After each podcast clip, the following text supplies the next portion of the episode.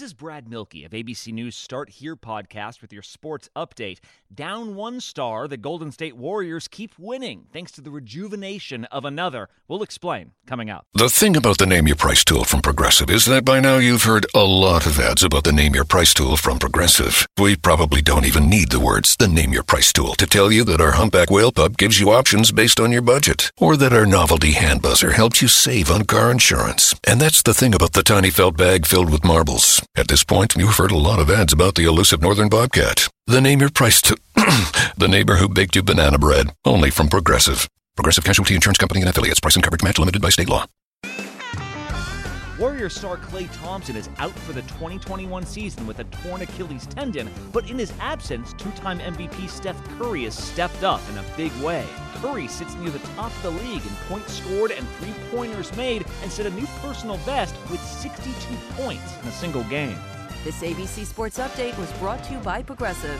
Drivers who switch to Progressive can save an average of $668.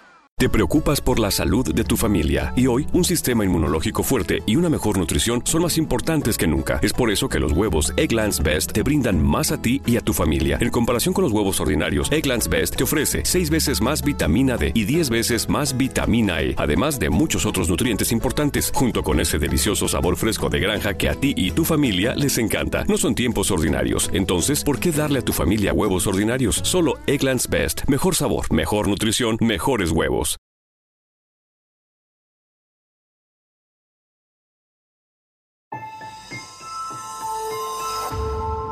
Durante años, se pensó que el Yeti vivía en los Himalayas. ¡Bienvenidos al Himalaya! Hoy, después de una extensiva investigación, sabemos que no es así. El Yeti está en México. Y este es su espacio. Yo, check this out.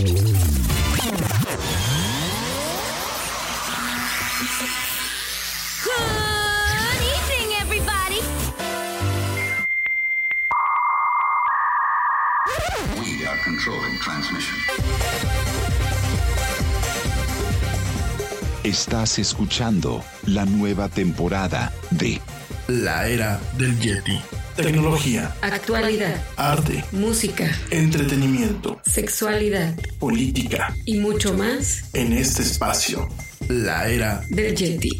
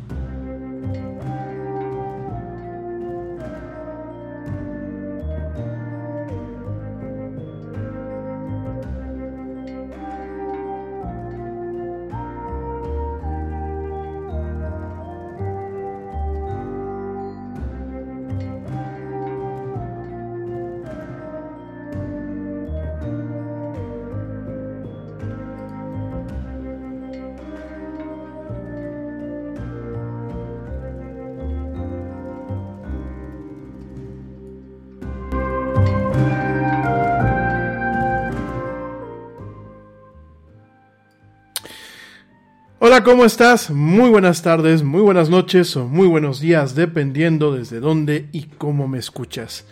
Me da un tremendo gusto darte la bienvenida a esto que es la era del Yeti, actualidad y tecnología y mucho más. Pues en un ratito, yo soy Rami Loaiza y bueno, gracias, gracias por acompañarme en esta emisión, hoy miércoles 14 de octubre del 2020, de este 2020 que nos ha tocado vivir a toda la raza humana. Y vamos a estar platicando, bueno, de antemano te agradezco mucho que me acompañes, te agradezco mucho que me hayas acompañado en el evento del día de ayer, en el evento de Apple que estuvimos cubriendo. Si no lo escuchaste, bueno, pues te recuerdo que lo puedes hacer a través de Spotify, de iHeartRadio, de TuneIn, de Stitcher, de Castbox y asimismo de Spreaker y de las plataformas de eh, podcasting que existen actualmente. Gracias, gracias por acompañarme el día de ayer, gracias por acompañarme el día de hoy. Eh, pues bueno, hoy tenemos una agenda un poco apretada. Bueno, siempre digo lo mismo, ¿verdad? Siempre digo exactamente lo mismo. Tenemos una agenda un poco apretada. Vamos a, eh, pues a tratar de desahogarla lo más rápido posible, con, con compostura, eh, en buen plan. Vamos a tratar de, de desahogarla. Y eh, bueno, pues vamos a estar aquí un ratito platicando contigo. Gracias de verdad a todo el mundo por eh, sus comentarios, por las dudas, por toda la interacción y por seguir viendo y escuchando pues este programa. Oigan, eh, primeramente déjame te comento, traemos bastantes cosas, vamos a estar hablando el día de hoy, sí, de Apple. Ayer ya no me pude yo eh, hacer el streaming pues más tarde, ya no, ya no tuvimos chance. por aquí tuvimos algunos temas en torno a lo que es este pues el tema de los vecinos, aquí una, una, asamblea que la verdad en estos tiempos y la forma en la que se hizo, bueno, ya eso esto es para otro, para otro programa y para otro tipo de temas, ¿no? Pero algo que me ha estado llegando y yo les agradezco mucho a ustedes que pues me tienen la confianza para preguntarme muchas veces las cosas. Algo que me ha estado llegando es el tema de las vacunas. La gente me pregunta acerca de las vacunas, acerca del el COVID. Por ahí me han mandado un par de cadenas en donde me dicen que, bueno, pues que los alemanes tienen la vacuna, que los alemanes la están, este, pues prácticamente ocultando. Esta misma cadena la van cambiando. A veces dicen que son los alemanes, otras veces dicen que son los gringos, otras veces dicen que son los italianos, otras veces dicen que son los chinos. Miren mi gente, eh, realmente aquí, y voy a ser muy breve con esto porque no es parte de la agenda del programa, pero eh, yo creo que es muy fácil en ocasiones eh, caer en las ciudades de la conspiración para de alguna forma tomar cierta o cierto imaginario psicológico o cierto imaginario social en donde al final del día los problemas que muchas veces nos ocasionamos porque si bien el tema de la pandemia no es algo que quizás nos lo provocamos nosotros mismos, sí es un tema que se pudo haber previsto, sí es un tema que las naciones tenían la tarea de planear no ahorita, no hace dos años, no hace cinco años, no hace diez años. Tenemos pues ya demasiados registros en donde nos indican que el tema de las pandemias pues es algo cíclico. Y estamos expuestos a que cualquier día llegue, hoy llegó un virus, mañana puede ser una bacteria, el día de mañana puede ser otro bicho, ¿no? Creo que los gobiernos no cumplieron ni con su deber, pero ojo, tampoco nosotros mismos hemos cumplido con nuestro deber. La prueba está en Francia, en donde el presidente Macron el día de hoy ha tenido que declarar una vez más un toque de queda y un confinamiento. ¿Por qué? Porque la gente no nos estamos tomando en serio esto. Entonces, es muy fácil muchas veces eh, para tratar de escapar de nuestra propia culpa, caer en teorías de la conspiración. Y cuando nosotros nos sentimos incapaces de reconocer que muchos de los problemas que como raza humana tenemos hoy en día, no los hemos pues provocado nosotros mismos, y me vas a decir, oye, yo soy un ciudadano a pie, sí, pero al final del día tú tienes un cierto comportamiento que termina permeando a toda la sociedad, Tú votas por políticos que no saben lo que hacen y que terminan afectándonos a todos. Y últimamente eso es una cadenita. Yo siempre se les he dicho en este programa, la globalización llegó para quedarse, el efecto mariposa me queda muy claro que se puede realmente demostrar en la raza humana Y el hecho de que yo hoy deje de hacer una cosa muchas veces, o hacerla o hacerla mal, muchas veces dispara una secuencia de, cuestiones, no tanto en una cuestión cuántica o una cuestión inclusive metafísica, en una cuestión de que hay gente que puede repetir mis actos. Si repite los buenos, qué padre, pero si repite los malos, hay un problema. Y eso es lo que ha estado pasando. Entonces, es muy fácil agarrar y decir, la culpa los tienen los chinos, Bill Gates, los Illuminatis, la culpa la tiene el Yeti. Porque, pues sí, los Yetis también tenemos la culpa, ¿no? Con eso de que somos este, animales escondidos. Y al final del día, empezamos a generar desinformación que más allá de ayudarnos, porque una cosa es que yo tenga eh, esta idea en la cabeza y diga, sí, es que eh, los gringos quieren oprimirme, el capitalismo quiere que yo me muera del, del virus, ¿no? No, una cosa es que yo a lo mejor yo me quede con esto y otra cosa es que me tome el tiempo para este, pues esta farsa cognitiva, si lo quieren llamar así, compartirla y contagiarla con los demás, ¿no? Entonces, pues por ejemplo, yo lo veía, ¿no? Llega una cadena que la he visto con diferentes sabores, pero el, contenido es el mismo, en donde los alemanes no nos quieren dar la vacuna porque ya la tienen. Y miren, gente, eh, estamos viendo que ya hay aparentemente dos estudios eh, suspendidos, el de Johnson y Johnson, el de la Universidad de Oxford, en donde la vacuna se demostró que no es el porcentaje necesario segura. Esto también quiero que pues conlleve el mensaje de que hacer una vacuna no es como decimos aquí en México, enchilame la otra gorda Petra, porque esto ya me la acabé. Hacer una vacuna conlleva muchas cuestiones, conlleva mucho trabajo, conlleva mucha experimentación. Y sobre todo, en las fases de estudios clínicos, conlleva mucho cuidado. Porque si bien, y esto es un tema eh, médico, una vacuna no es 100% segura. Espérenme, antes de que digan, ahí está, estás reconociendo que provocan autismo. No, no, no, no, no, no, no, no. Aguántenme.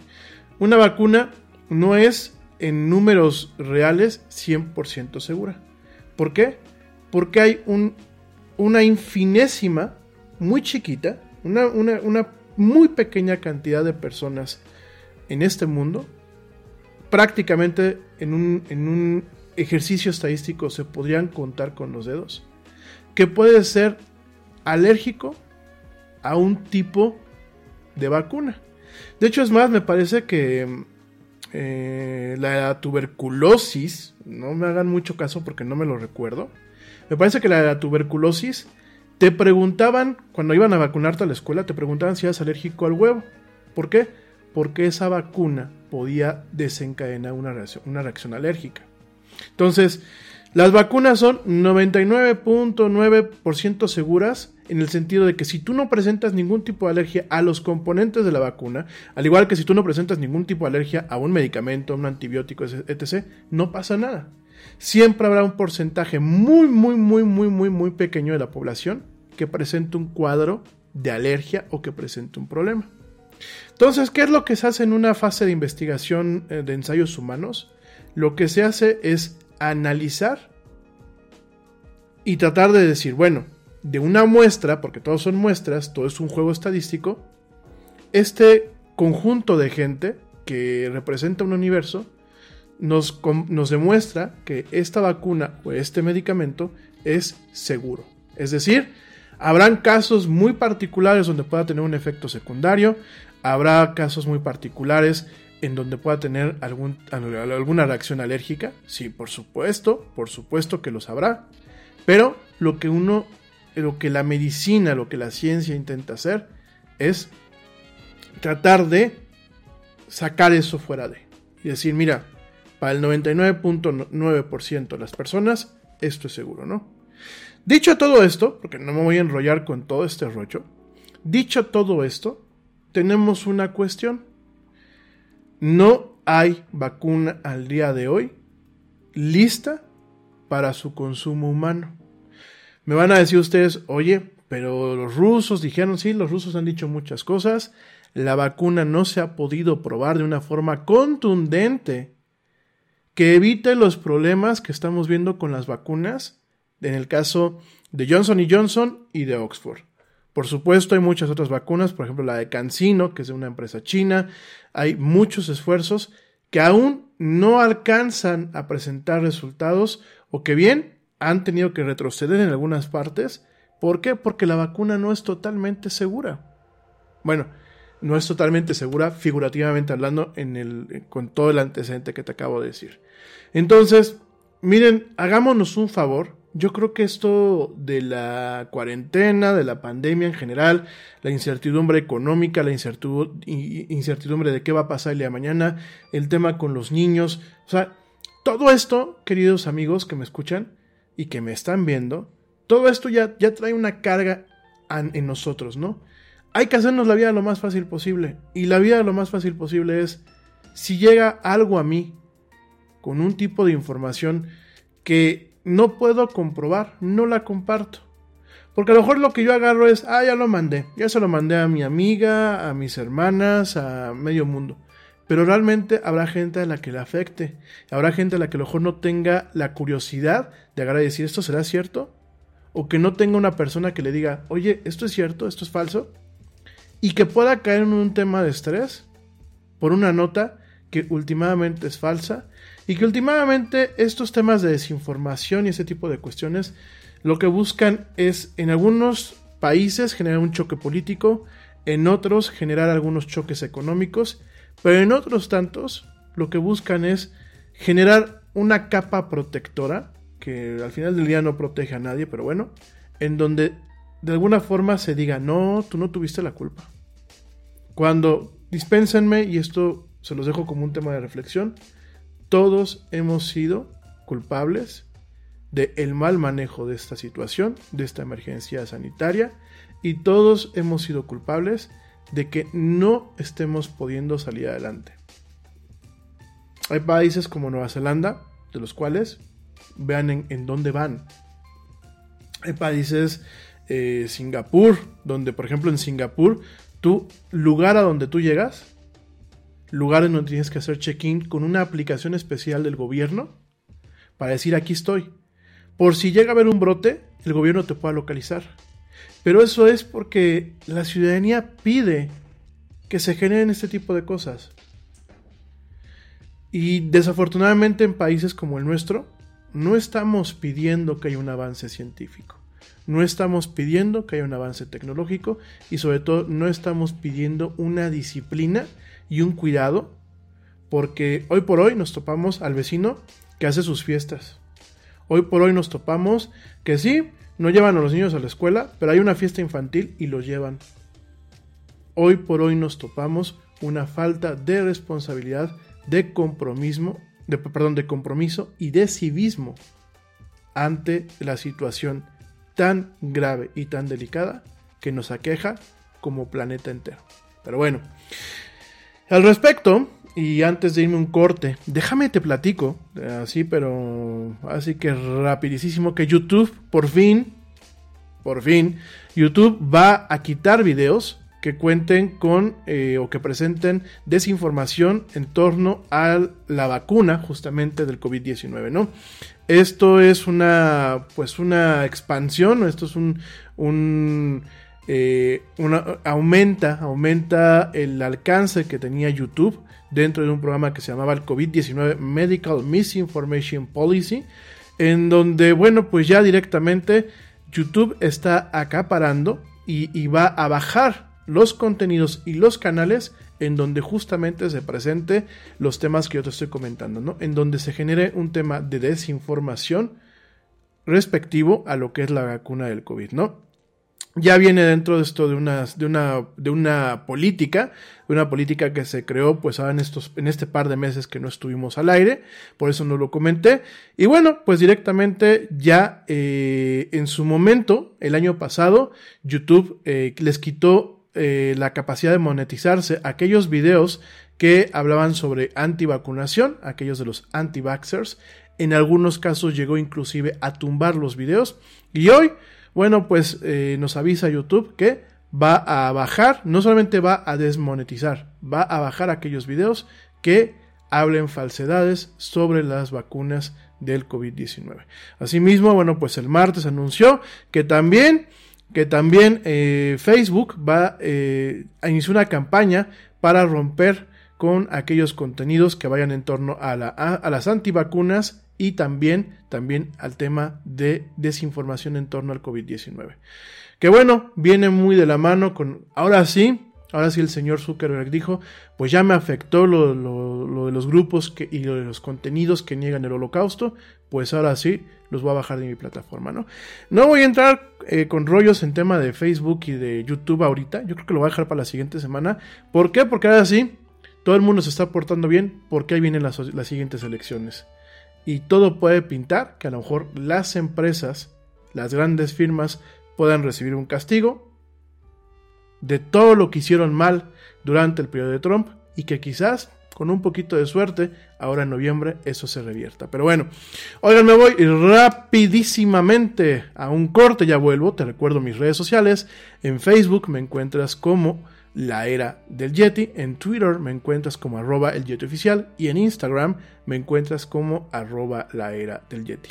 Conéctate, entra en contacto conmigo y no te desconectes que seguimos con esto que es la era del Yeti. No me tardo nada.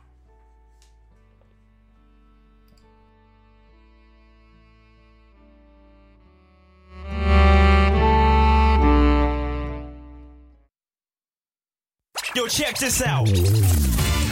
Este corte también es moderno. No te vayas.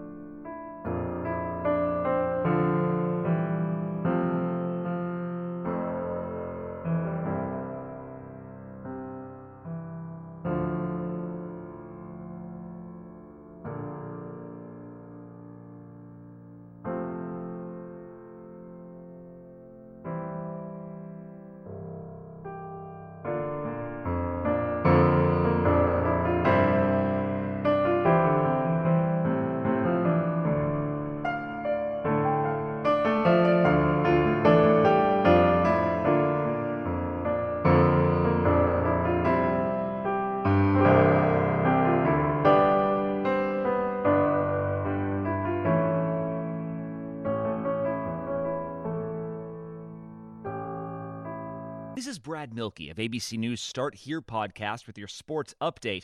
Down one star, the Golden State Warriors keep winning thanks to the rejuvenation of another. We'll explain coming up. The thing about the Name Your Price tool from Progressive is that by now you've heard a lot of ads about the Name Your Price tool from Progressive. We probably don't even need the words the Name Your Price tool to tell you that our humpback whale pup gives you options based on your budget, or that our novelty hand buzzer helps you save on car insurance. And that's the thing about the tiny felt bag filled with marbles. At this point, you've heard a lot of ads about the elusive northern bobcat. The name your price to the neighbor who baked you banana bread, only from Progressive. Progressive Casualty Insurance Company and affiliates. Price and coverage match limited by state law.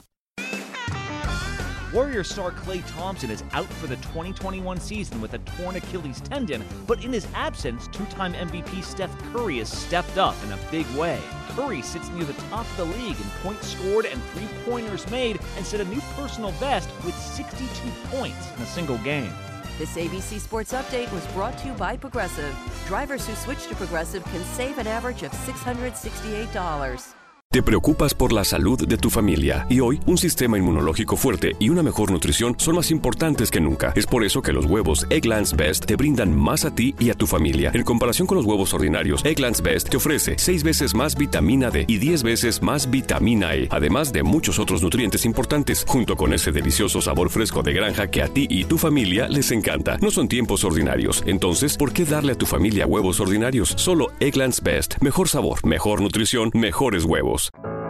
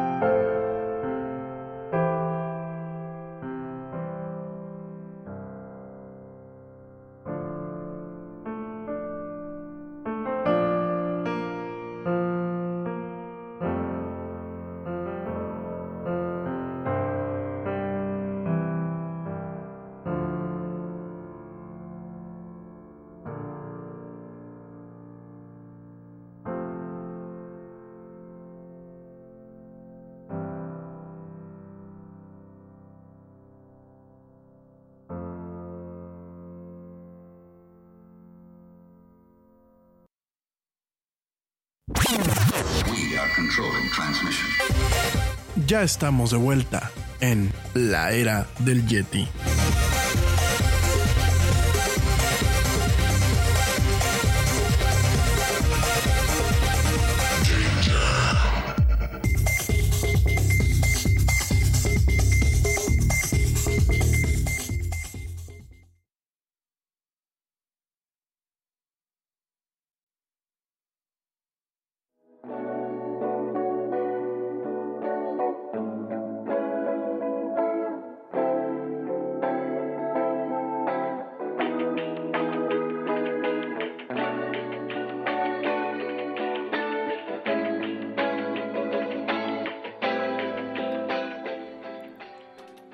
Y ya estamos de vuelta en esto que es la era del Yeti. Mil gracias a la gente que continúa escuchándome, que, continúa, que me, continúa viendo. Saludos a mi güerita hermosa. Te mando un besote, amor hermoso. Saludos a la mamá del Yeti que también por ahí me está viendo. Saludos, bueno, en general a Luis Ayam Yo Soy, que por aquí también debe de andar. También te mando saludos. Saludos a Taylor Ramírez. Saludos a, bueno, Alfonso Chorazosa. Saludos a toda la gente que realmente me eh, da el gran privilegio de llegar a ustedes, que me presta sus oídos, que me presta sus ojos y que nos acompaña. Gracias de verdad. Oigan, pues eh, rápidamente un mensaje, un, un, mensaje de los amigos de Soundpits. Les está hablando de estos audífonos. De hecho, bueno, se los he enseñado creo que varias veces en este programa. Estos audífonos son todos son audífonos inalámbricos, son de una marca eh, de Hong Kong. Bueno, técnicamente es una marca china. Eh, son, personalmente pienso que son muy buenos audífonos. De hecho, bueno, la abuelita tiene unos también que yo le regalé. Y miren, eh, los amigos de Soundpits, ya les platicaré un poquito de esta marca. Es una marca muy innovadora. De hecho, trae por ahí un Kickstarter ahorita. Un Kickstarter este, para una nueva línea de audífonos. Estos son tres de los que, bueno, pues por aquí hemos tenido. Eh, eh, que bueno, pues la verdad me, me, parecen muy interesantes. Ya se los platicaré, ya les haré un análisis para un video aparte en YouTube. Pero los amigos de Soundpits nos avisan que durante el Prime Day de Amazon, que bueno, pues es ayer y es el resto de lo que queda del día de hoy, pues están dando más, eh, 30% más en toda su gama de audífonos inalámbricos. Prime Day de, eh, de, Amazon aquí en México, la marca Soundpits está ofreciendo el 30% o más de descuento en estos audífonos inalámbricos. Que miren, yo la verdad tengo muy buenas opiniones. Creo que lo platicamos en algún momento aquí en Ara Yeti.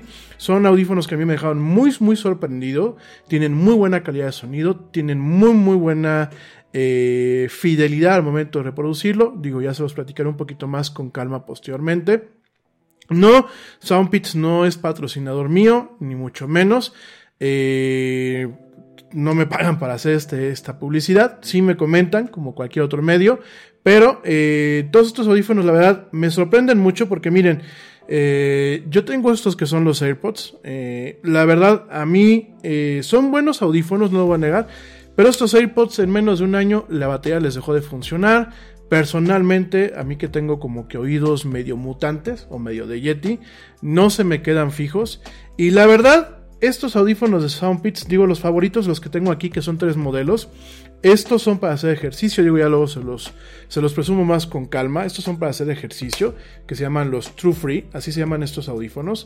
Son, eh, vienen con una aletita que lo que hace es que, bueno, pues se queden fijos y además son totalmente resistentes al agua, es decir, si se te llega a caer uno, pues no pasa nada, ¿no? Entonces, este, estos son para hacer ejercicio, que el Yeti, bueno, pues como pueden ver aquí con la papada, pues no hace mucho ejercicio ahorita. Cuando me preguntan, oye, ¿cómo, te, ¿cómo llevas la cuarentena? Les digo, pues estoy quedándome más pelón y un poquito más gordito, ¿no? Yo creo que todo el mundo andamos un poco así, pero hay que cuidarse, ¿eh? no es justificación.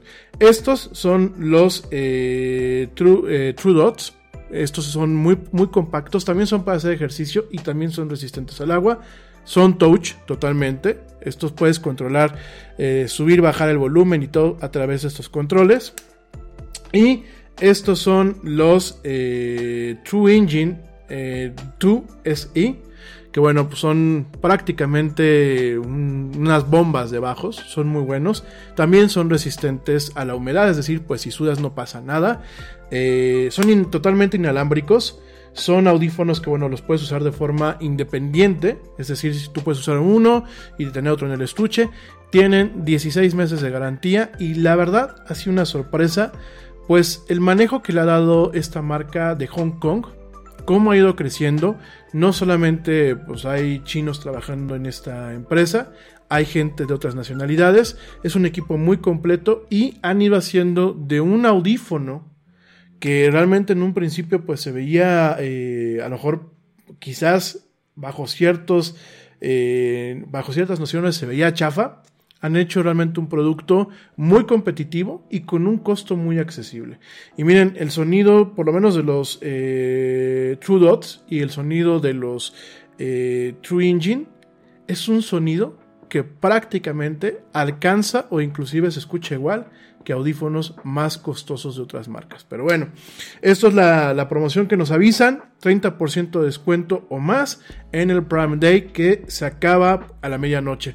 Para la gente que utilizó pues la la ¿cómo se llama? La, la promoción que tuvieron ahí en Prime Day, por ahí me dijeron que iban a comprar unas aspiradoras robots, hay una rumba que la verdad está muy bien, el modelo, ¿por qué? Porque llega, se pone a cargar sola y además vacía su contenedor directamente, tú en algún momento pues tienes que vaciarlo, pero la verdad está bastante, bastante bien lo que es eh, las rumbas que tenían ahí creo que hasta 12 o 24 meses sin intereses, televisiones, de todo un poco. No hablé ayer del Prime Day, primero porque pues no tuvimos Yeti en la noche, no lo platiqué el lunes, porque bueno, pues realmente yo creo que no andan los ánimos. Quien realmente tenía intención de comprar ya se enteró. Y quien no, pues yo miren, yo les recomiendo que si no tienen nada que comprar, no lo compren aguántense y si tienen que algo que, realmente que es necesario que compren, pues cómprenlo directamente ahora que viene el buen fin. Pero bueno, aquí en México esas son recomendaciones, obviamente el Black Friday y el Cyber Monday allá en Estados Unidos y en otros países. Pero bueno, ya hablaremos otra vez de esos temas en algunas semanas más. Oigan, eso pues en cuanto a, esta, a este anuncio, déjame te cuento muy, muy, muy, muy brevemente acerca de lo que eh, nos tocó ver ayer en el evento de Apple. No voy a hacer ni siquiera la reseña eh, en forma. ¿Por qué? Porque está el evento grabado el día de ayer. Si tienes ganas de escucharlo, eh, dura una hora prácticamente. Bájalo de Spotify o checa aquí en la, en la página de Facebook de la era del Yeti o en YouTube debe de estar. no, perdón, no estuvo en Facebook ni en YouTube, Dispensenme, ya está diciendo una tontería. No, solamente en Spotify, en iHeartRadio, en TuneIn, en Stitcher, en Apple Podcast. Bájenlo de ahí y escúchenlo. Rápidamente también, oigan, perdón con mis rápidamente, ya saben cómo soy.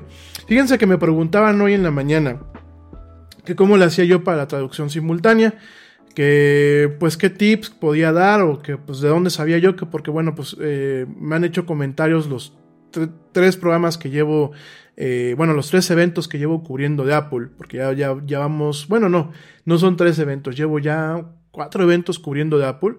Y por ahí, la verdad, yo les agradezco, entre ellos mi primo Edgar, que me comentó pues que la traducción y todo, que estaba muy bien, pero cuáles eran los tips y que dónde había yo tomado cursos de traducción simultánea. Bueno, por ahí me estoy haciendo una serie de preguntas. Yo les quiero comentar que soy totalmente autodidacta. Yo no tomé cursos de traducción simultánea. Antes que nada, les agradezco que pues piensen que soy pro. Yo me considero que estoy muy lejos todavía de eso. Pero eh, yo no tomé ningún curso. Lo que sí es que en la universidad, en la carrera, llevé en algún momento eh, taller de audio, taller de radio y taller de producción este, de audio. Por ahí en algún momento me llevaron a un estudio. Me gustó mucho el trabajo que se hacía, por ejemplo, para el subtitulado, para el doblaje. Y en su momento, ya hace muchos ayeres, me dio por hobby subtitular algunos capítulos de algunas series. No crean que fue muchos, ¿eh? No crean que fueron muchas. Realmente fue un poquito de hobby y fue para poder descargar en aquel entonces eh, otros capítulos de otras series de un grupo privado en donde la condición que te ponían para poder tú descargar, por ejemplo, eh, la temporada 1 del Doctor House. Y dispénsenme, yo sé que siempre he dicho que hay que estar en contra de la piratería, pero en aquel entonces era la única forma de verlo, eh, pues ahora sí que no en vivo. Y, eh, ¿qué fue lo que muchas de estos grupos pedían? Sí, te damos acceso al grupo privado, pero tú tienes que colaborar, ¿no? Entonces ahí me metí un poquito con el tema del subtitulado. Eh, aprendí un poquito de estrategias que pues, los más pros te decían y parte de eso venía el tema de lo que era la traducción simultánea. Entonces, ¿qué es lo que uno hace? Bueno, usualmente lo que pasa en la televisión, cuando hay una traducción simultánea de noticias que no son en vivo, escúchenme muy bien, por ejemplo, de eventos como Miss Universo, este, los Oscars, etc, etc, etc, siempre se deja un delay, es decir, se deja un retraso. Entonces, depende mucho de la, de la productora, depende mucho del evento, depende mucho de quien lo esté cubriendo, depende mucho si es una traducción o va un comentario, pero usualmente lo que se hace es que eh, está la gente dentro del evento y a lo mejor eh, lo que es el audio, el audio se maneja con a lo mejor con un delay de 5 a 10 segundos. Depende mucho también de quién está hablando, ¿no? Entonces, ¿qué pasa? Eso te da a ti tiempo de escuchar y de tratarte de ajustar y hablar cuando estás dando el, audio. Eh, perdón, la traducción simultánea. En otros eh, eventos, lo que se hace son, hay unas máquinas especiales o hay computadoras especiales que lo que van haciendo es reconocimiento en tiempo real de lo que es el- lo que están hablando. De hecho, en muchos eventos se les pide que hablen de forma clara. ¿Por qué? Porque parte de este subtitulado en tiempo real, que se le conoce como closed caption, se hace para la gente que no escucha. Se hace para la gente que, eh, que son sordos. Entonces, de ahí se aprovechan muchas veces y van viendo el texto, lo cual ayuda mucho al momento de traducir. Eh, lo que yo me acuerdo que, pues sí, de, de cuando me puse a investigar cómo se hacía todo esto, eh, habían tips y te decían, tú tienes que hacerte una estrategia para cada evento y para cada persona que habla en un evento. Y tienes que conocer a la persona. Entonces, ¿qué es lo que haces? Mira, por ejemplo, a mí, eh, ustedes a lo mejor lo notaron ayer, a Tim Cook ya más o menos me lo conozco como habla, porque ya llevo cuatro eventos eh, escuchándolo. Si se fijaban donde, pues digámoslo así, mis puntos más débiles eran cuando cambiaba a los ingenieros. Con Tim Cook yo ya tengo una estrategia. Entonces yo más o menos ya sé cuándo va a ser alguna pausa para yo poder hablar lo que, lo que le está diciendo, para yo poder la traducción. Hay una ayuda adicional, que los eventos, estos eventos han estado subtitulados. Entonces eso también ayuda para poder, eh, mientras uno va leyendo, eh, haciendo la traducción en la cabeza y platicándola, ¿no? Hay muchos tips, pero usualmente lo que te dicen los traductores simultáneos es, haz una estrategia, conoce a quién vas a traducir, eh, ten un, una, eh, ten un pequeño guion del evento. En el caso de Apple, pues no se pueden tener. Hay eventos en donde te dicen, bueno, tú vas a traducir, te voy a dar un layout o te voy a dar un pequeño guion, en donde, bueno, por lo menos vas a saber que para el minuto 30 tienes que decir que se va a decir esto. Para el minuto 35 se va a empezar con este tema, ¿no? Y en el caso de las noticias en vivo, por ejemplo, cuando se cubren a presidentes y eso, hay otro tipo de herramientas que usualmente te dan lo que son los centros de noticias. Inclusive muchas veces, por ejemplo, oye, vamos a escuchar qué es lo que dice Trump. La Casa Blanca te manda un briefing eh, un pequeño dossier, un pequeño documento en donde se marcan los puntos principales que va a decir para que tú más o menos sepas, ah, ya sé que en algún momento va a empezar a hablar de que los mexicanos somos bad hombres y va a empezar a hablar de que los chinos son bad Chinese y todo ese rollo que ya sabemos que dice el señor Trump, ¿no? Y de ahí se parte con la traducción simultánea, ¿no? Son los tips que yo les puedo compartir, es lo que yo he ido pues aprendiendo así que de forma autodidacta. Por supuesto hay escuelas de, eh, donde te enseñan a hacer subtitulado, hay escuelas donde te, enseñan a traducción simultánea y bueno, hay mucho material en internet para que si tú tienes ganas de aprender por tu cuenta, lo puedas hacer. Como sea, yo les agradezco pues este concepto que tienen de mí. Eh, creo que me queda mucho camino por delante y por supuesto pues todos los demás eventos que cubramos en simultáneo nos tienen que quedar mucho mejor, sobre todo porque bueno, no solamente es la traducción, sino el comentario al mismo tiempo, ¿no? Para ahí decía Edgarina ayer, aquí en el chat de la era del Yeti, decía, no hombre, parece esto como un evento de mis universos de los 70 ¿no? No sé si fue un cumplido o bueno, ya saben que, o una mentada de May, no quién sabe. Bueno, Oigan, este, vámonos con el tema de Apple. El tema muy a ser muy muy breve, sobre todo porque ya traigo otra vez el tiempo encima. Pero eh, déjame te platico rapidísimamente eh, el tema de Apple. Se lanzaron, bueno, pues eh, algunos teléfonos el día de ayer. Prácticamente se lanzaron tres nuevos teléfonos, lo que es el iPhone 12 el iPhone 12 Pro y el iPhone mini, ¿no? ¿Por qué no estoy hablando del iPhone Max? Bueno, pues no estoy hablando del iPhone Max por la sencilla razón de que, eh, pues ese es un teléfono en sí mismo, ¿no? Los teléfonos que se lanzaron, eh, déjenme te lo, te lo digo pues tal cual, las cosas como son, son el iPhone 12 Pro en sus dos sabores, el iPhone 12 Pro Max y el iPhone 12 Pro normal. Eh, se lanzó el iPhone 12, se lanzó y el iPhone 12 mini, que bueno, en la, en, en la pantalla para la gente que está viendo esto a través de eh, Facebook Live y de YouTube. No, este, no viene el iPhone, el iPhone 12 mini. Sin embargo, bueno, pues sí, fue uno de los teléfonos que se lanzó, ¿no? No voy a entrar en muchos detalles, creo que ya los cubrí el día de ayer. Ya habrá un programa cercano a la fecha de lanzamiento al mercado de estos teléfonos en donde platicaré con un poquito más de calma de ellos. Pero déjame te digo eh, principalmente cuáles son las diferencias de entre los teléfonos viejos y, eh, bueno, los teléfonos viejos, ¿no? El iPhone, los teléfonos del año pasado y los teléfonos de este año, ¿no? Principalmente la diferencia va en el diseño. Si se fijan, eh, el diseño ahora es retomando parte de lo que era el diseño del iPhone 5S, de los teléfonos chiquitos y de este diseño que es como muy, muy planito el iPhone, a partir del iPhone 10, no, a partir del iPhone 7, miento, miento, miento, perdónenme, a partir del iPhone 6, Apple hizo, eh, pues lo que son las orillas de los teléfonos muy redonditas. Digo, este tiene funda, pero el teléfono como tal es redondito, ¿no? Eh, estamos regresando a una versión del teléfono en donde el teléfono es la, la pared estas paredes, este chasis, esta banda, son planitas.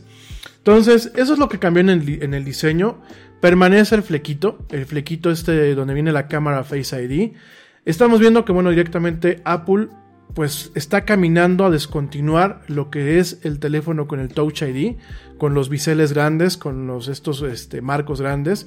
Eh, regresó a este diseño. ¿Cuál es lo, lo innovador en este diseño? Pues realmente no mucho. Aparentemente lo que hizo Apple fue, eh, en tanto con la parte de cristal de atrás como la de adelante, con Corning, que es la empresa que hace el Gorilla Glass, Apple tiene una alianza que viene desde el primer iPhone. Eh, crearon entre ellos dos, o quizás está aprovechando algún, alguna inversión o alguna patente que a lo mejor desarrollaron en conjunto, porque hay que recordar que Apple ha invertido directamente dinero en Corming, no solamente como, a ver, tú eres mi proveedor, ¿no? Yo te pago por las órdenes del cristal que, que necesito para mis teléfonos, sino Apple como tal, como empresa, ha invertido prácticamente a un nivel de socio en que Corming pueda avanzar ciertos procesos.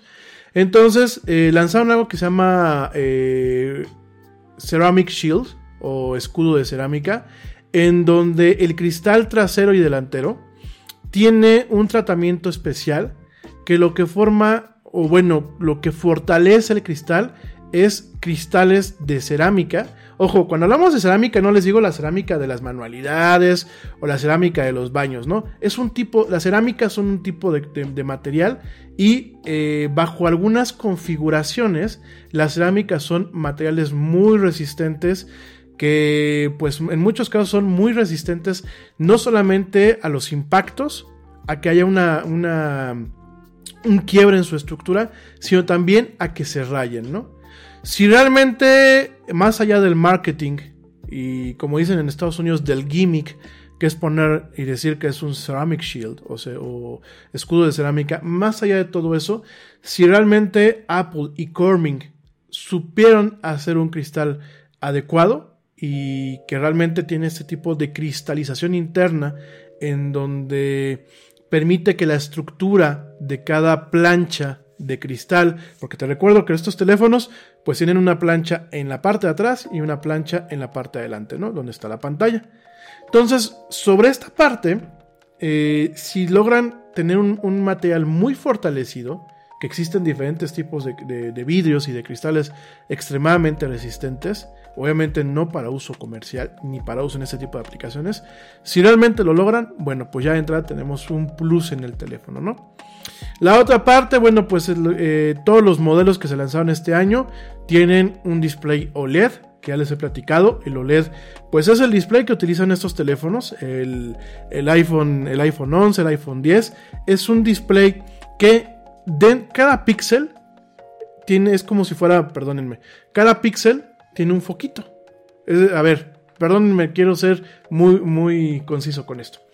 Cuando ustedes tienen un display, por ejemplo, como el de la computadora o el de una tablet, ustedes tienen una pantalla que tiene píxeles, es decir, puntitos que se prenden, que, bueno, que muestran un color.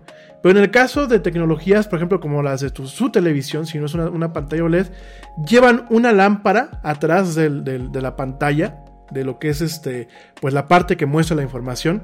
Tiene una pantalla, perdón, tiene una, una, una fuente de iluminación. Puede ser una lámpara basada en LED. De hecho, bueno, prácticamente todos los, displays modernos utilizan un LED en la parte de atrás e iluminan píxel por píxel. En las notebooks y en muchas computadoras y en muchos displays de computadoras se utilizan unos focos fluorescentes. Es una tecnología que cada va en desuso, pero aún se sigue utilizando. Entonces tú tienes una, una parte que muestra esta información que es totalmente transparente, porque permite pasar la luz. Tienes un polarizador y tienes, bueno, pues obviamente una, una retroiluminación, ¿no? Un dispositivo que emite luz, ¿para qué? Para que la pantalla se ilumine y te pueda mostrar lo que tú quieres ver, ¿no? En el caso del OLED se quita esa retroiluminación, ¿por qué? Porque dentro de lo que es el componente del display, lo que muestra la información, ya viene lo que es el iluminador, pues ya viene un LED incorporado ahí. De hecho se le conoce como LED porque es de LED orgánico. Es decir, cada componente dentro del display, en, la laminita que es, imagínense que es una hoja de papel. De hecho, los displays OLED son más o menos así, un poquito más gruesos. Cada componente ya tiene, eh, pues es un material orgánico que cuando tú le pasas una corriente eléctrica, ese LED se ilumina. De tal forma que tú no necesitas tener una lámpara aquí abajo. Esta tiene su propia iluminación. Por eso los LED, este tipo de displays son más eficientes al momento de conservar energía, porque el oscuro es oscuro. Es decir, cuando tú vas a ver una parte que es negra, es totalmente negra. ¿Por qué? Porque no se está encendiendo ese LED. Por eso también tienen el contraste que tienen. Por eso, bueno, tienen muchísimas ventajas, ¿no? También tienen sus desventajas, no voy a entrar a, a platicar sobre ello el día de hoy. Pero bueno, los cuatro modelos tienen este display que pues le llama Apple Super Retina XDR. El iPhone 12, que es el modelo de entrada, tiene un, un display de 6.1 pulgadas. El iPhone 12 mini tiene un display de 5.4 pulgadas. This is Brad Milkey of ABC News Start Here podcast with your sports update. Down one star, the Golden State Warriors keep winning thanks to the rejuvenation of another. We'll explain coming up. Progressive presents an interview with your upstairs neighbor. My name's Barry. I live right above you. I don't host parties. I host after parties. They're like parties, only louder and nobody goes home. You can see right here I ripped out all the carpeting because it was holding me back my pogo stick. Man's got a pogo. Oh, I'm a prankster. I'll grease up a soda can and then when somebody grabs it, boom! Progressive can't save you from your upstairs neighbor, but we can save you money when you bundle renters and auto insurance with us. Progressive Casualty Insurance Company affiliates and other insurers. Bundle discount not available in all states or situations. Warrior star Clay Thompson is out for the 2021 season with a torn Achilles tendon, but in his absence, two time MVP Steph Curry has stepped up in a big way. Curry sits near the top of the league in points scored and three pointers made and set a new personal best with 62 points in a single game. This ABC Sports Update was brought to you by Progressive. Drivers who switch to Progressive can save an average of $668. Nerds! Have new money goals? Turn to the experts at NerdWallet. Want to support your daughter's soccer career? With a new backyard big enough to kick in, we can help you find that new mortgage. Or need a credit card that turns your new console into cashback rewards? We've got you. Whatever your money goals, our nerds compare hundreds of the top mortgage lenders, credit cards, and more. So you can easily find the best for you. For all your money questions, turn to the nerds at nerdwallet.com. NMLS 1617539. El iPhone 12 Pro tiene un display de 5.8 pulgadas y el iPhone 12 Pro Max tiene un display de 6.7 pulgadas. Ambos tienen algo que se le conoce como HDR10 o, HDR10, que es bueno, pues es, es una tecnología que es de alto rango dinámico, es decir, para que las imágenes pues puedan mostrar más eh, lo que se acerca a la realidad. Tienen algo que se le conoce como Dolby Vision, que bueno, son ciertos ajustes de color, de precisión de temperatura de color, etc. No voy a entrar en detalles ahorita tampoco con eso. Las resoluciones no se las voy a decir porque es marearlos, pero bueno, todas las pantallas son de alta, de súper alta eh, resolución, por eso es el tema de XDR. Eh, el procesador es el A14 Bionic, que bueno, pues es el último procesador de Apple. Eh, no se sabe cuánto tienen de memoria RAM, aunque los expertos piensan que tiene 6 GB de memoria RAM. Es decir, la memoria RAM es donde se cargan los programas mientras se están usando o cuando se van a descongelar, junto con lo que es el sistema iOS. ¿no? El almacenamiento interno, pues en el caso de eh, el iPhone 12 comienza en los 64 GB y termina en los 256 GB. En el caso del mini, e igual. Y en el caso de las versiones Pro, el Pro y el Pro Max, comienzan en 128 y terminan en 512. Tienen una cámara frontal, que es la cámara de las selfies, el iPhone 12 de 12 megapíxeles. Los, bueno, los tres iPhones 12, el 12, el 12 Pro y el Max tienen de 12 megapíxeles. El iPhone 12 mini solamente lo tiene de 8 megapíxeles.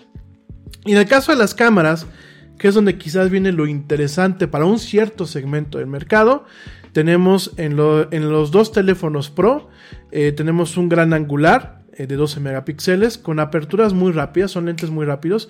Para los que son fotógrafos, bueno, se tiene 1.6 de, apertura, un ultra gran angular de 12 megapíxeles de 1.2 eh, de apertura y un telefoto de 12, de 12 megapíxeles con 2.2 eh, de apertura, ¿no? Aquí quiero hacer un comentario porque ayer pues metí la pata cuando estaba yo hablando rápidamente. En el caso del telefoto de eh, el iPhone 12 eh, Pro Max, el telefoto permite hasta 5 aumentos. Perdón. En el caso del iPhone 12 Pro normal, permite hasta 4 aumentos. Y en el caso del iPhone 12 Pro Max, tiene dos tipos de estabilización. Tiene una estabilización óptica que viene eh, construida con todos los elementos ópticos. ¿Qué son los elementos ópticos? Pues los lentes que vemos acá. Miren, estos lentes de aquí. Esos es un, compuesto de varios lentes, obviamente miniatura, eh, que, están aquí montados y tienen, obviamente, eh, unos suspensores que lo que hacen es que cuando yo empiezo a temblar, que me da así el telele cuando estoy tomando una foto, lo que hacen es intentar mantener la óptica alineada para que la imagen, sobre todo en el, tema del video o cuando se toman fotos, no salga movida. En el caso exclusivamente, porque ayer metí la pata, fe de ratas y una vez aprovecho para decirlo, en el caso exclusivamente del iPhone 12 Pro Max, también se tiene algo que se llama Sensor Shift. ¿Qué es eso? Que los sensores que pues de alguna forma son la película eh, que está pues, obviamente detrás de estos lentes, el sensor va montado sobre unos soportes especiales, obviamente muy chiquitos, pero va montado sobre unos sensores, soportes especiales. De tal forma que cuando a mí me agarra temblorina, tanto la óptica, que sería esta, perdónenme, la gente que me está viendo en, en, el live stream, pues ya se estarán riendo aquí con mis explicaciones. La óptica que es esta, no, no estoy siendo grosero, ¿eh? La óptica que es esta y el sensor lo que hacen es moverse al mismo tiempo. En el caso del iPhone 11 Pro, ¿qué era lo que pasaba? Bueno, tienes el estabilizador y lo que, lo que hace el estabilizador es mantenerse e intenta proyectar, pero esta parte obviamente se, se puede llegar a mover, ¿no? Digo, sobre todo cuando estás, por ejemplo, pues en un coche o eso, ¿no? ¿Qué pasa ahora? Bueno, pues ahora estas dos partes se mueven al unísono, ¿no? ¿Por qué? Porque, bueno, este que háganse cuenta que este es el sensor, no sé ni qué escribí, bueno, esto que es el sensor, pues háganse de cuenta que tiene acá unos pequeños como resortes, obviamente yo creo que han de ser casi casi microscópicos, que lo que hacen es mantenerlo obviamente totalmente estabilizado, ¿no? Solamente en el iPhone 12 Pro Max, es decir, en el teléfono más caro. El teléfono normal no tiene esa parte. Eh, ¿Qué es la otra cosa que tiene? Pues el LIDAR. De hecho, no sé si lo están viendo ustedes en su pantalla. El LIDAR, eh, permítanme, déjenme les enseño. Uh, el LIDAR, bueno, pues ustedes pueden ver que tienen las tres lentes, los, las tres cámaras, y abajo hay un, pues un agujero negro, ¿no? Para la gente que está viendo el live streaming. Entonces, ese es un sensor LIDAR. Ya les platiqué en el Yeti del día lunes qué es lo de LIDAR. Y ayer lo platicamos en el evento. El LIDAR lo que va a hacer es que podamos tomar fotos mucho más rápido, es mejorar las experiencias de realidad aumentada y en el caso de algunas aplicaciones, por ejemplo, arquitectónicas y de ingeniería, va a permitir que el teléfono pueda tomar medidas con precisión. Hoy en día hay aplicaciones que utilizando realidad aumentada toman medidas pero no son precisas. Con el LIDAR, porque es un, es un sistema muy preciso, se lanzan un láser y se miden los rebotes y eso, se van a poder tomar medidas con precisión. Y de hecho, para la gente que se dedica a los bienes raíces, eh, van a poder ver que muy seguramente tanto el iPad como el iPhone van a empezar a reemplazar a las cámaras Matterport, a las estas camarotas, para poder sacar planos y poder sacar modelos en 3D de las casas. Así, así vienen las cosas, ¿no? No sabemos de cuánto es la batería, de hecho me llamó la atención que Apple ni siquiera comentó de la duración de batería. No dijo va a durar más la batería que lo que duraba el iPhone, el iPhone 11. Me llamó mucho la atención, se me olvidó comentarlo el día de ayer. Obviamente todas están corriendo iOS 14. Una de las grandes cosas que todo el mundo dijo, wow, allá en los Estados Unidos es el 5G. Aquí en México les tengo una mala noticia no hay 5G.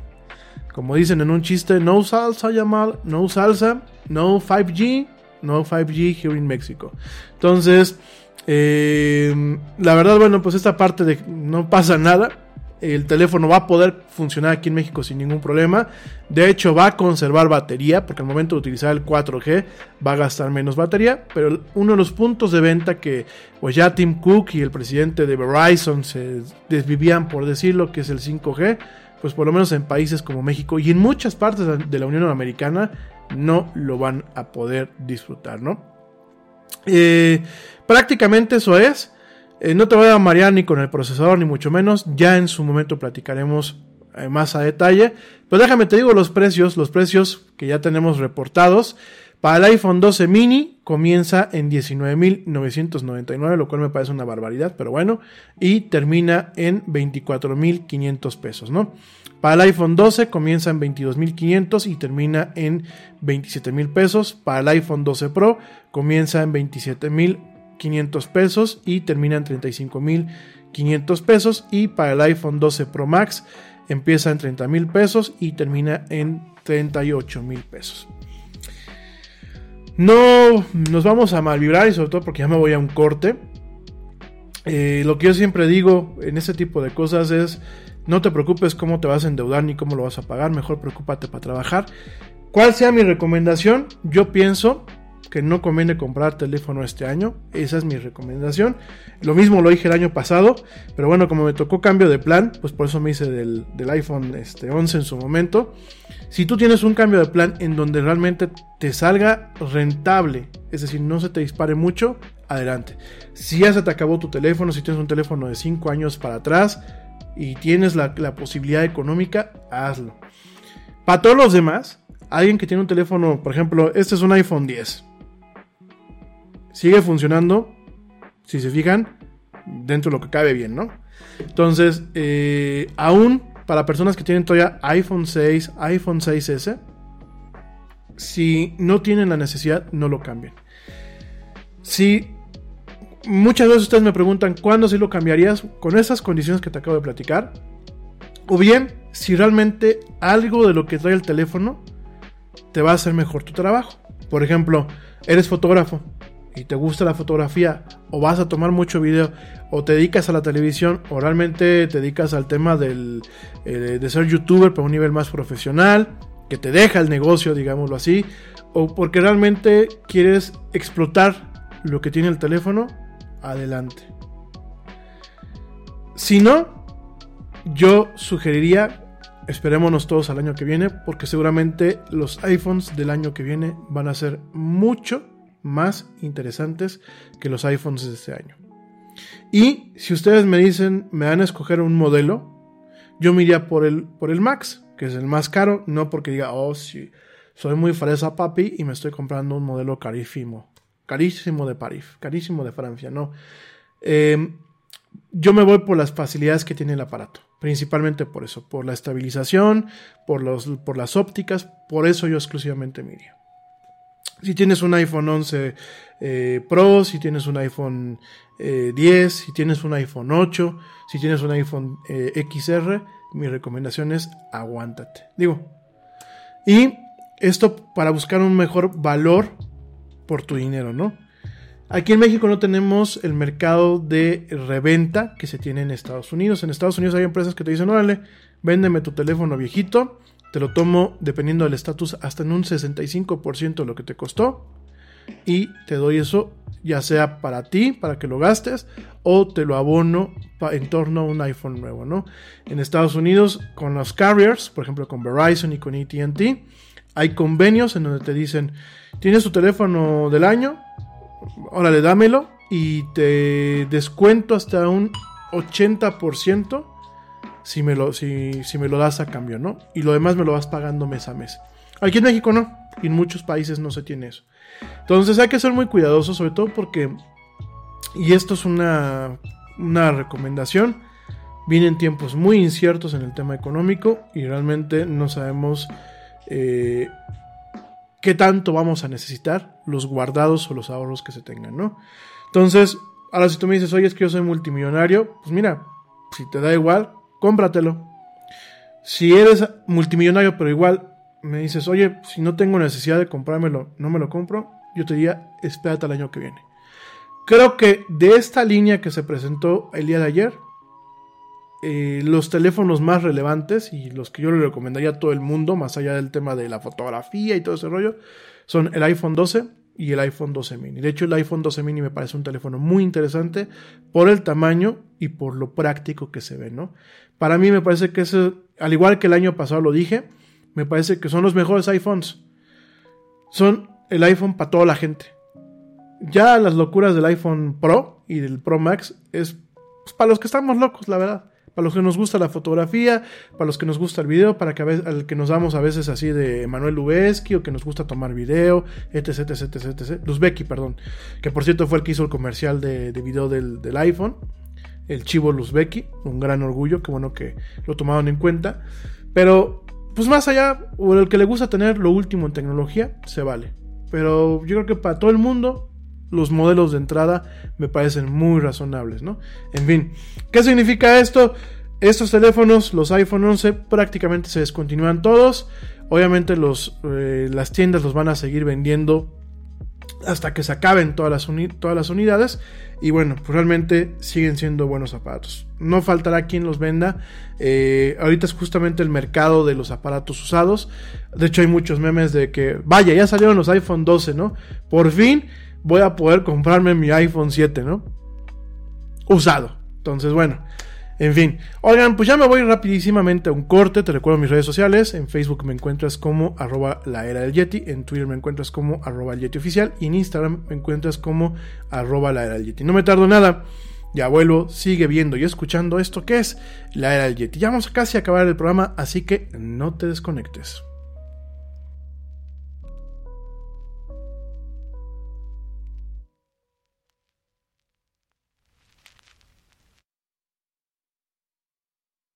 Yo, check this out. Este corte también es moderno. No te vayas.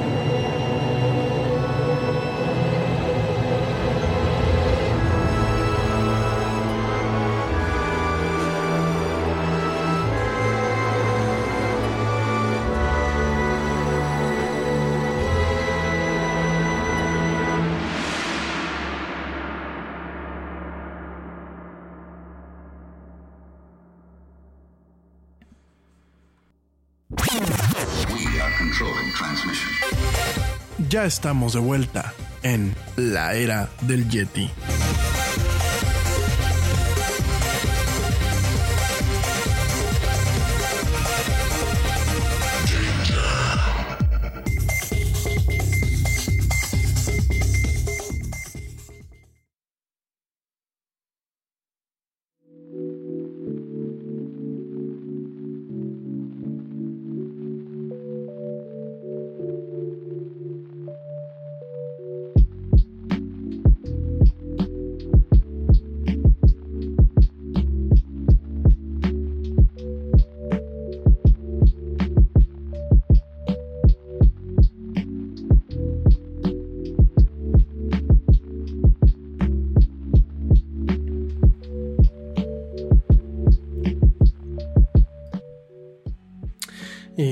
Ya estamos de vuelta en esto que es la era del Yeti. Mil, mil, mil gracias a la gente que pues continúa escuchándome, que continúa viéndome. Se los agradezco muchísimo.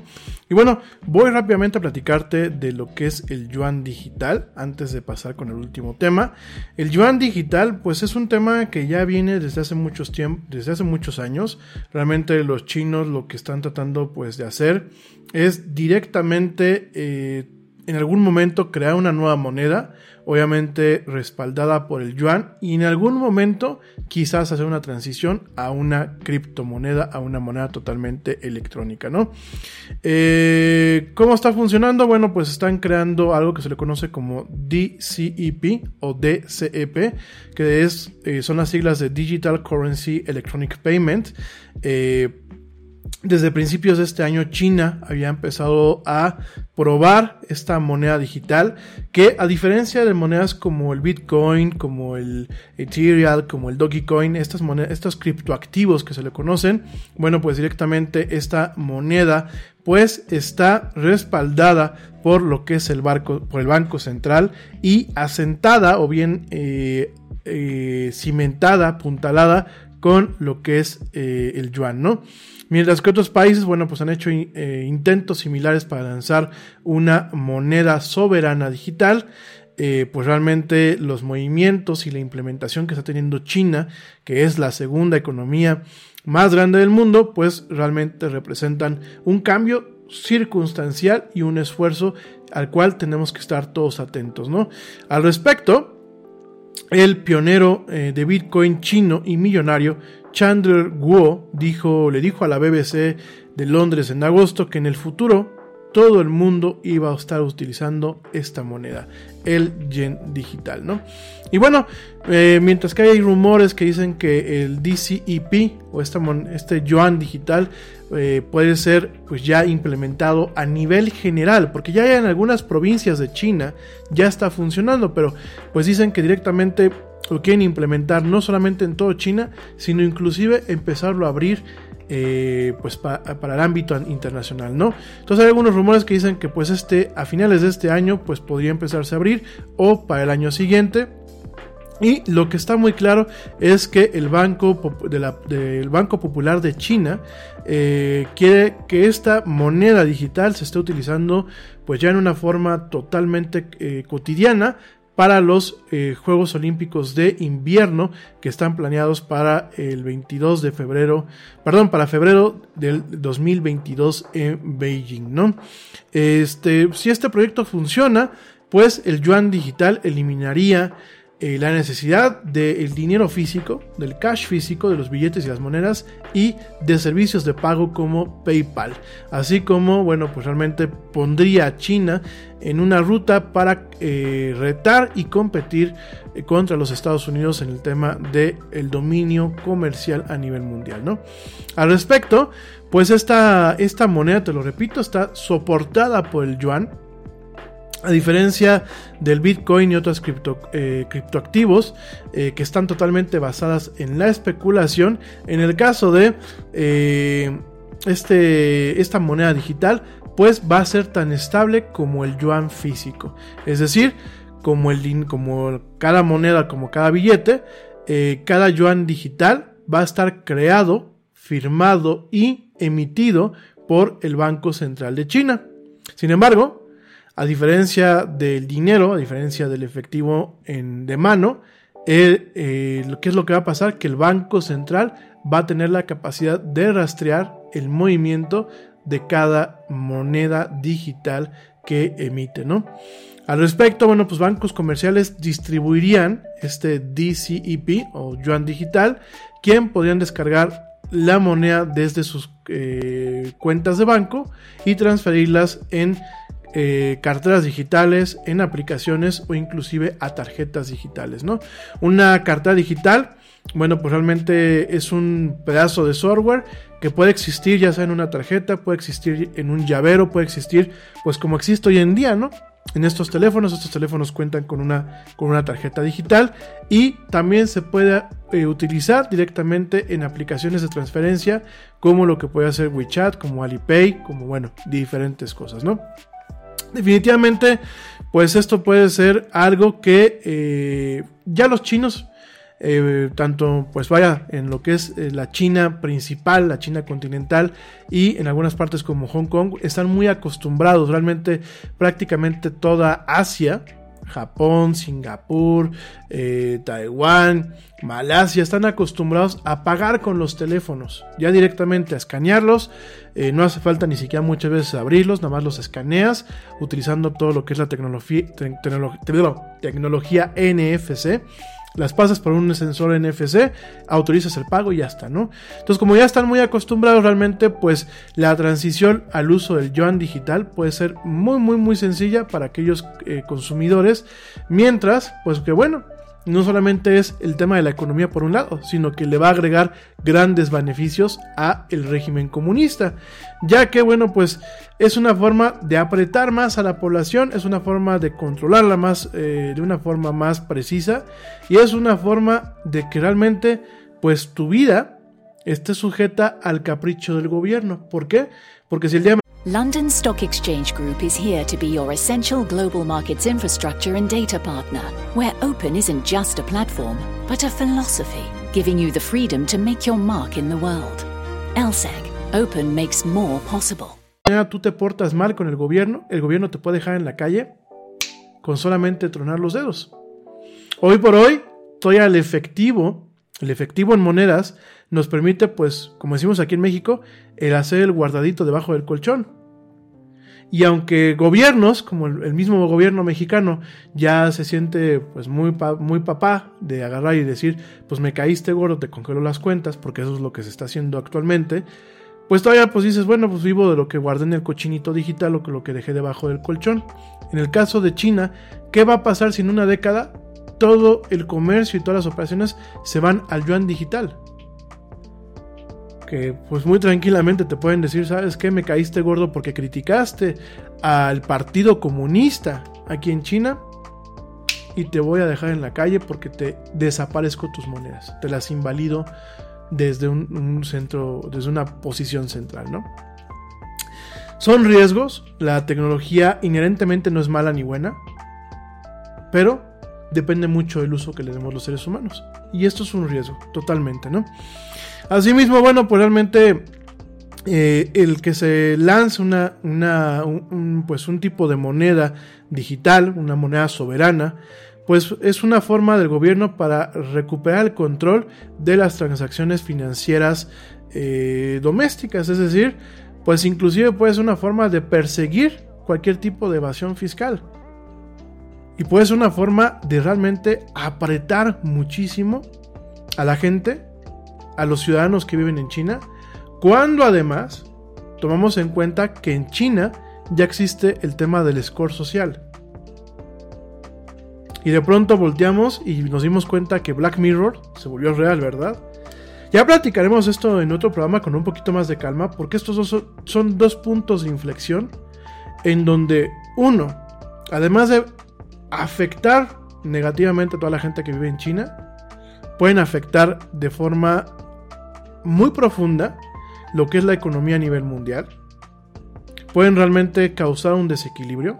Digo, a los chinos pues ya nos dimos cuenta que les encanta, este, bueno, no lo quiero decir de mal, ni quiero que se malinterprete lo que voy a decir, pero vimos que pueden poner al mundo de cabeza.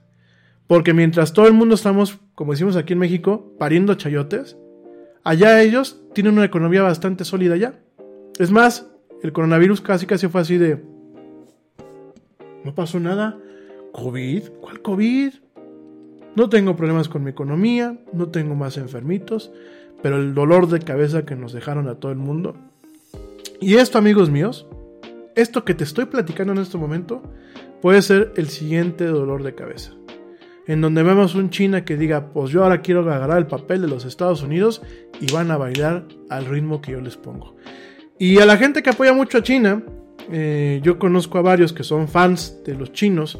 Y lo único que les puedo decir es, sí, los gringos no se exentan, los británicos no se exentan, todos son países con índoles imperialistas. Pero pues yo prefiero viejos por conocidos que nuevos por conocer. Porque el chino es, no me parece lo que estás haciendo, te desaparezco. No me parece lo que estás haciendo, te silencio. En China no conocen un tema de la democracia realmente. Realmente son un país totalitario y autoritario, ¿no? Y a mí me parece que le estarles aplaudiendo a todos y está diciendo, es que los chinos están contra los gringos, pues sí, es como si dices, pues me enfermé de la panza, y me dio un cáncer y el cáncer se me quitó el dolor de la panza. Sí, compadre, pero pues tienes un cáncer. Y perdónenme la analogía que estoy utilizando, pero es que hemos caído en una, en una época en donde muchas, por decir, le doy en la torre al de enfrente, aunque, aunque al que le diga, es como, como en la escuela, ¿no? Le voy a decir al bully que este chavo me está bulleando. ¿Para qué? Para que lo ponga quieto. Aunque una vez que lo ponga quieto, a mí, el bully al que le dije, me va a bullear a mí. Y de alguna forma es lo que estaba pasando a nivel mundial en el tema de la política, en el tema inclusive de las preferencias de consumo. Y lo estamos viendo, ¿no? Como en ocasiones por un tema precipitado agarramos y decimos, hazme el paro, ¿no? Y le decimos al matón del barrio, hazme el paro. Y sí, te hace el paro, pero después se sigue contigo, ¿no? Y ese es el problema de empoderar a países como China que un país que históricamente no tiene ningún respeto por los derechos humanos, pues de pronto nos, marque el cómo vivir a nivel mundial, creo que hay que considerarlo. Ni muy, muy, ni tan, tan. Sí, debe de haber eh, alternativas, deben de haber, pues si lo quieren ver así, varios imperios. Ya vimos lo que pasó históricamente eh, con tener un imperio fuerte que fueron los romanos en su momento, el imperio británico, por supuesto hay, si lo quieres ver así, pues hay, se vale la competencia, la sana competencia. Pero es eso, ¿no? Yo personalmente no me gustaría pues caer en, el, en un tema cultural chino, ¿no? Porque definitivamente pues no, no, no coincido con su forma de hacer las cosas, ¿no? Pero bueno, tampoco con la de los norteamericanos, ¿eh? Creo que eh, debemos de buscar todos los países, generar un nuevo orden en donde realmente haya una integración, haya una globalización, siempre y cuando respetando las garantías humanas, siempre y cuando eh, respetando el libre comercio, las libertades y las culturas, la libertad de culto y de preservar las culturas de cada país con una integración económica y eh, cultural a un nivel de a un nivel social, en la, forma de, oye, pues si los británicos son de una forma positiva en estos aspectos, pues yo emulo esa parte, ¿no? Si los noruegos eh, socialmente tienen una estructura en donde la, educación se privilegia, pues yo emulo esa parte, ¿no? De alguna forma, adaptar lo bueno y ir quitando lo malo, ¿no? Pero bueno, se vale soñar, me diría este, John Lennon y Imagine. Seguramente cantaríamos aquí Imagine All the People, ya saben todo el rollo. Pero bueno, esto es lo que se viene. Esto tiene muchas cosas buenas. Yo no te voy a decir que todo es malo. El tema del yuan digital puede impulsar muchas, muchas, muchas cosas buenas. Pero también se puede convertir en un dolor de cabeza, ¿no? Y mejor que no le den ideas aquí a México porque al rato quieren crear su ciberpeso. En donde, bueno, pues Hacienda diga, ay, pues ¿qué crees viejo? No, no me parece que tengas dinero tú. Y pues desde el Banco Central te mochen tu lana, ¿no? Pero bueno. En fin, oigan, me voy rápidamente pues con el último, con la última parte del, programa, ya nos vamos. Te quiero platicar sobre algo que el lunes sugirió la güerita. Me parece un tema muy, muy interesante, que es el tema de las grandes hazañas de ingeniería, ¿no? Yo te platiqué de Abu Simbel, te platiqué este templo egipcio, de cómo lo movieron. Sin embargo, una de las más, una de las grandes obras de ingeniería o hazañas de ingeniería que no se ha comentado, pero que es inclusive precede a lo que es la obra de Abu Simbel, una de tantas, fue una hazaña de ingeniería que ocurrió en 1950. ¿Dónde crees que ocurrió? No ocurrió ni en Egipto, no ocurrió ni en Estados Unidos, no ocurrió en China, ocurrió en México. Así como lo escuchas, es una hazaña de ingeniería que en 1950 marcó un parteaguas y dejó claro que realmente en este mundo no hay nada imposible. Te platico, el 24 de octubre de 1950 se inició lo que es una de las más grandes hazañas de ingeniería a nivel internacional, en donde un edificio, el edificio de la Telefónica Mexicana, lo que hoy en día es Telmex, fue desplazado desde un punto a otro sin necesidad de desmontarlo, sin necesidad de desocuparlo y sin necesidad de que eh, la gente inclusive tuviera que desalojarlo. Ay, perdónenme.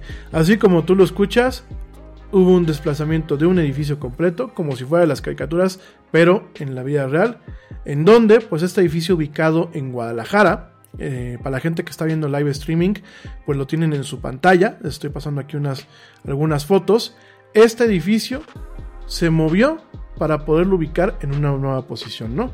Entonces, te comento un poquito, esta hora maratónica esta, esta hazaña de la ingeniería la hizo, como bien me comentó la güerita el día lunes, la hizo el ingeniero Jorge Matute Remus y fue una obra en donde reubicó el edificio de Telmex, Telefónica Mexicana en aquel entonces, allá en la ciudad de Guadalajara. ¿no? Esto fue un 24 de octubre de 1950. Y bueno, este edificio de 1700 toneladas, con más de 100 personas trabajando dentro, este ingeniero, que dispénsenme la expresión que voy a utilizar, con un par bien, bien, bien, bien puesto, agarró y dijo, se puede, lo vamos a hacer y lo vamos a mover. El 24 de octubre, justamente un martes, martes 24 de octubre de 1950, comenzó el desplazamiento de este edificio en la esquina de Juárez y Donato Guerra, allá en la ciudad de Guadalajara, en el estado de Jalisco, y terminó cuatro días después. El equipo de Matute Remus recorrió la construcción 12 metros, que no es nada trivial, ¿eh? Mover un edificio de 1700 toneladas, 12 metros, es algo que hoy por hoy sigue siendo una obra de ingeniería, porque aparte te recuerdo, este edificio estaba ocupado cuando se movió, y no dejó de dar el servicio telefónico, los baños no dejaron de, funcionar, es más, háganse de cuenta que no, para la gente que estaba trabajando adentro, no pasó nada, y esto te lo voy a comentar. Eh, terminó cuatro días después, en el proceso no se rompió ni un solo vidrio, de hecho su viuda, eh, doña Esmeralda, que quedó viuda en el 2002, decía que él tenía mucha confianza en lo que hacía porque sabía hacerlo nunca tuvo la menor duda de todo lo que, de que todo saldría bien. Tampoco se sentía un héroe, ni mucho menos. Él siempre fue un hombre muy ecuánime, ¿no? Y le preguntan a la señora en aquel entonces, oiga, ¿usted estaba nerviosa? Y, le y dice ella, si él no estaba nervioso, menos yo, siempre me, sentí muy segura con él en todo lo que hacía, ¿no? Eh, en la misma ecuanimidad la compartieron los colaboradores más cercanos de Matute Remus, el ingeniero José Ruiz Ugalde, experto en cálculo y uno de los hombres clave en el desarrollo de la obra. Tampoco hubo algarabía. Eh, la viuda de este señor, del señor, del ingeniero Juan, Juan, Ruiz Ugalde, comenta que su esposo era muy serio, muy tranquilo. En esos días trabajaban mucho, pero no estaba nervioso porque era muy bueno para hacer sus cálculos, ¿no? Eh, la señorita Eva Huerta, que en paz descanse, comentaba una de las telefonistas que estaban dentro del edificio cuando lo movieron, dijo, al principio sí teníamos muchos nervios, pero cuando llegó el ingeniero Matute nos explicó muy bien que no había ningún problema y que no se iba a sentir nada. Tenía mucha seguridad en lo que iba a hacer y nos la transmitió. Comenta ella que ni un solo lápiz se movió mientras movían el edificio. Fíjense nada más.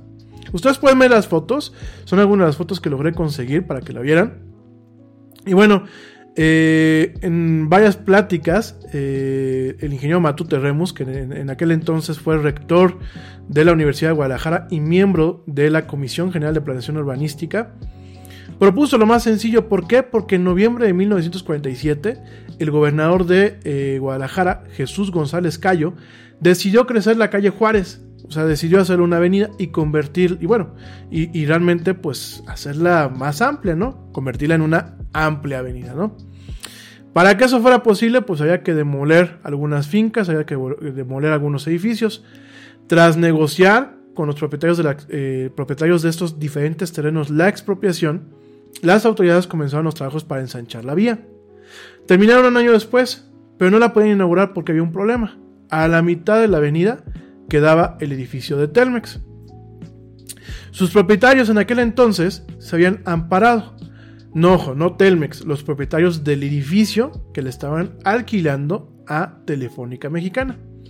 Sus propietarios se habían amparado porque mover sus instalaciones sin interrumpir el servicio telefónico, y bueno, también parte del gobierno, implicaba construir un nuevo edificio en un terreno cercano, comprar todo un equipo de comunicación nuevo, instalarlo en la nueva sede y después conectar los cables.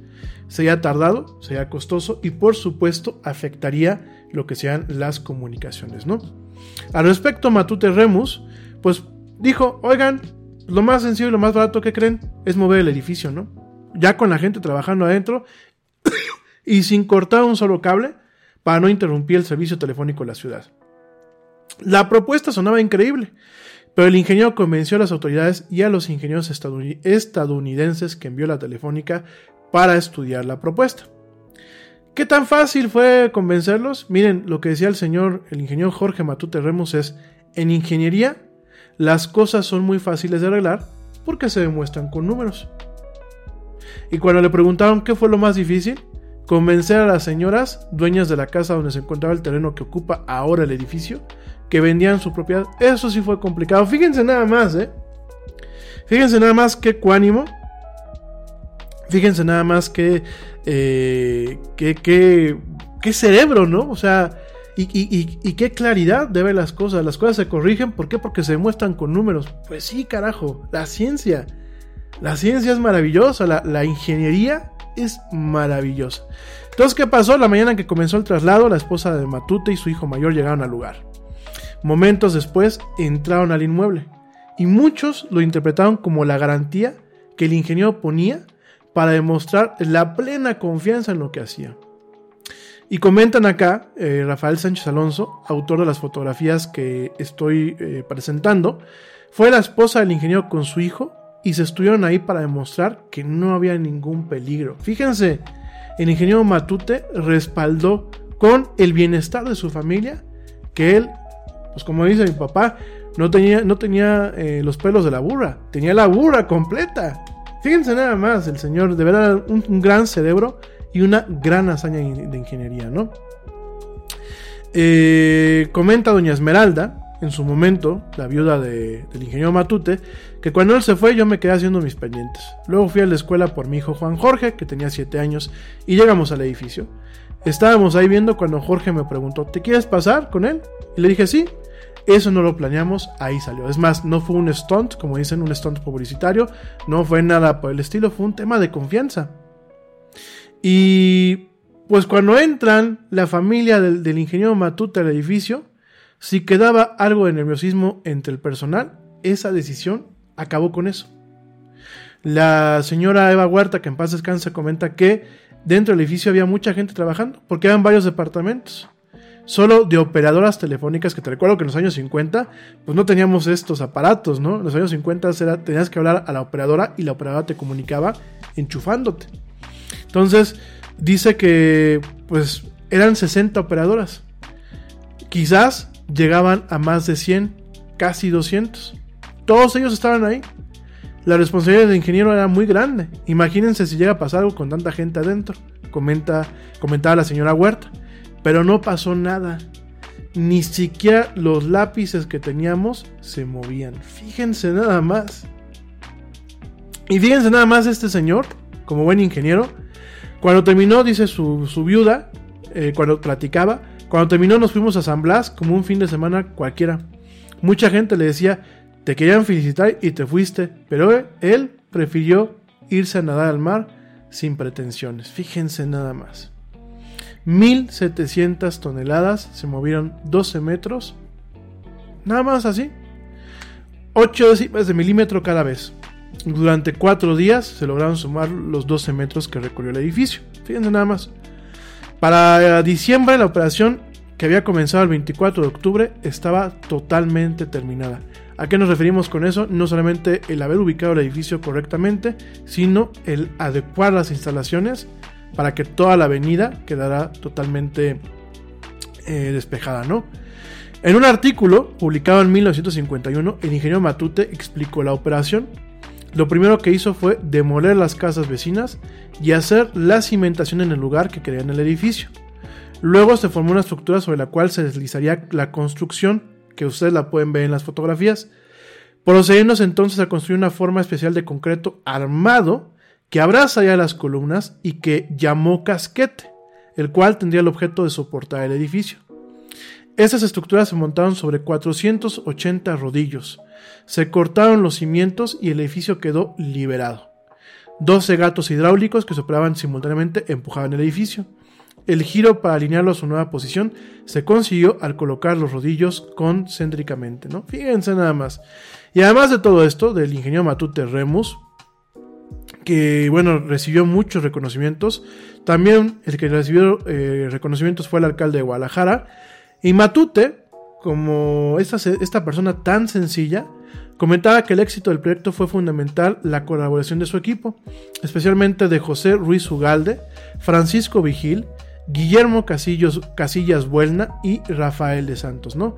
En el caso del ingeniero Ruiz Ugalde, que falleció pues en 1959, era un especialista en cálculo estructural, era ingeniero de caminos, trabajó en obras portuarias e hidráulicas y fue de los primeros en utilizar estructuras de concreto en la ciudad y constructor del primer estacionamiento subterráneo justamente frente a la catedral de ahí de Guadalajara.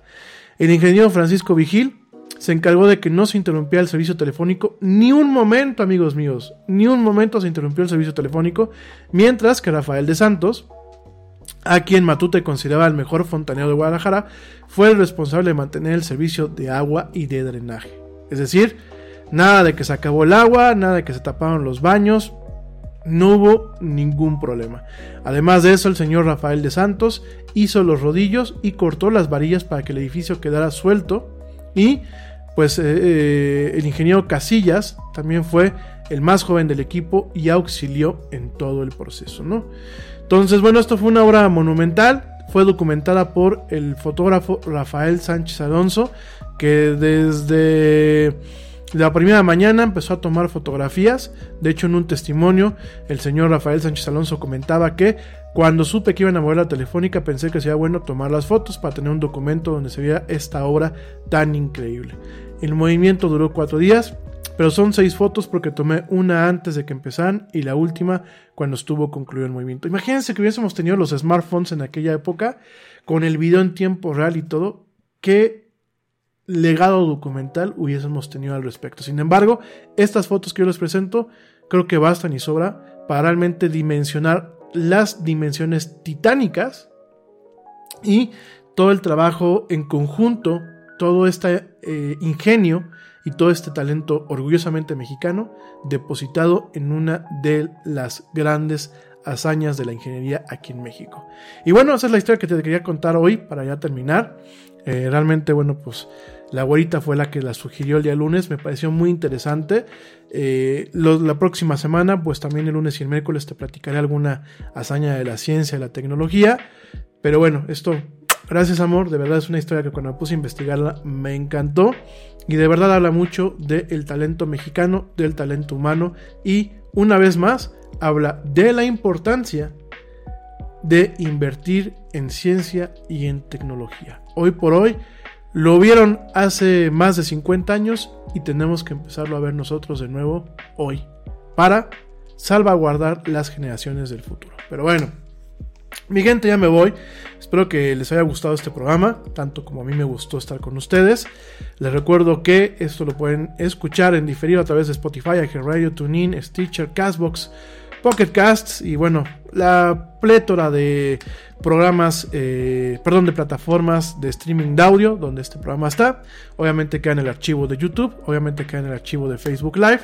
Y yo te espero mañana en punto, en punto de las 7 pm hora de la Ciudad de México, la Central de México, en una emisión más en vivo de esto que es la era del Yeti. Pórtate bien, perdón, pórtate mal, cuídate bien, cómete una manzana y como dice el tío Yeti, vámonos. ¿Por qué? Pues porque ya nos vieron. Nos escuchamos el día de mañana.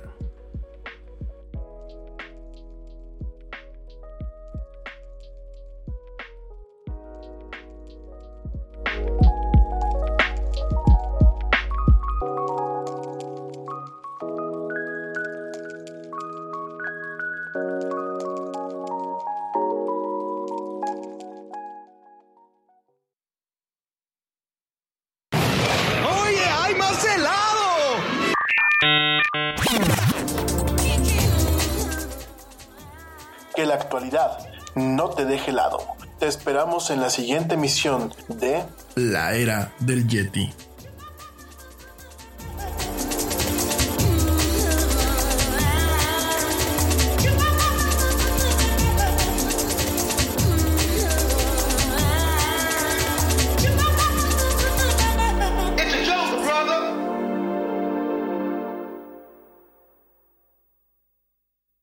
Brad Milkey of ABC News Start Here podcast with your sports update. Down one star, the Golden State Warriors keep winning thanks to the rejuvenation of another. We'll explain coming up. Progressive presents The Sounds of the Old World. The year is 2019, and someone is waiting for the previews to start in a movie theater. Hey, you want anything?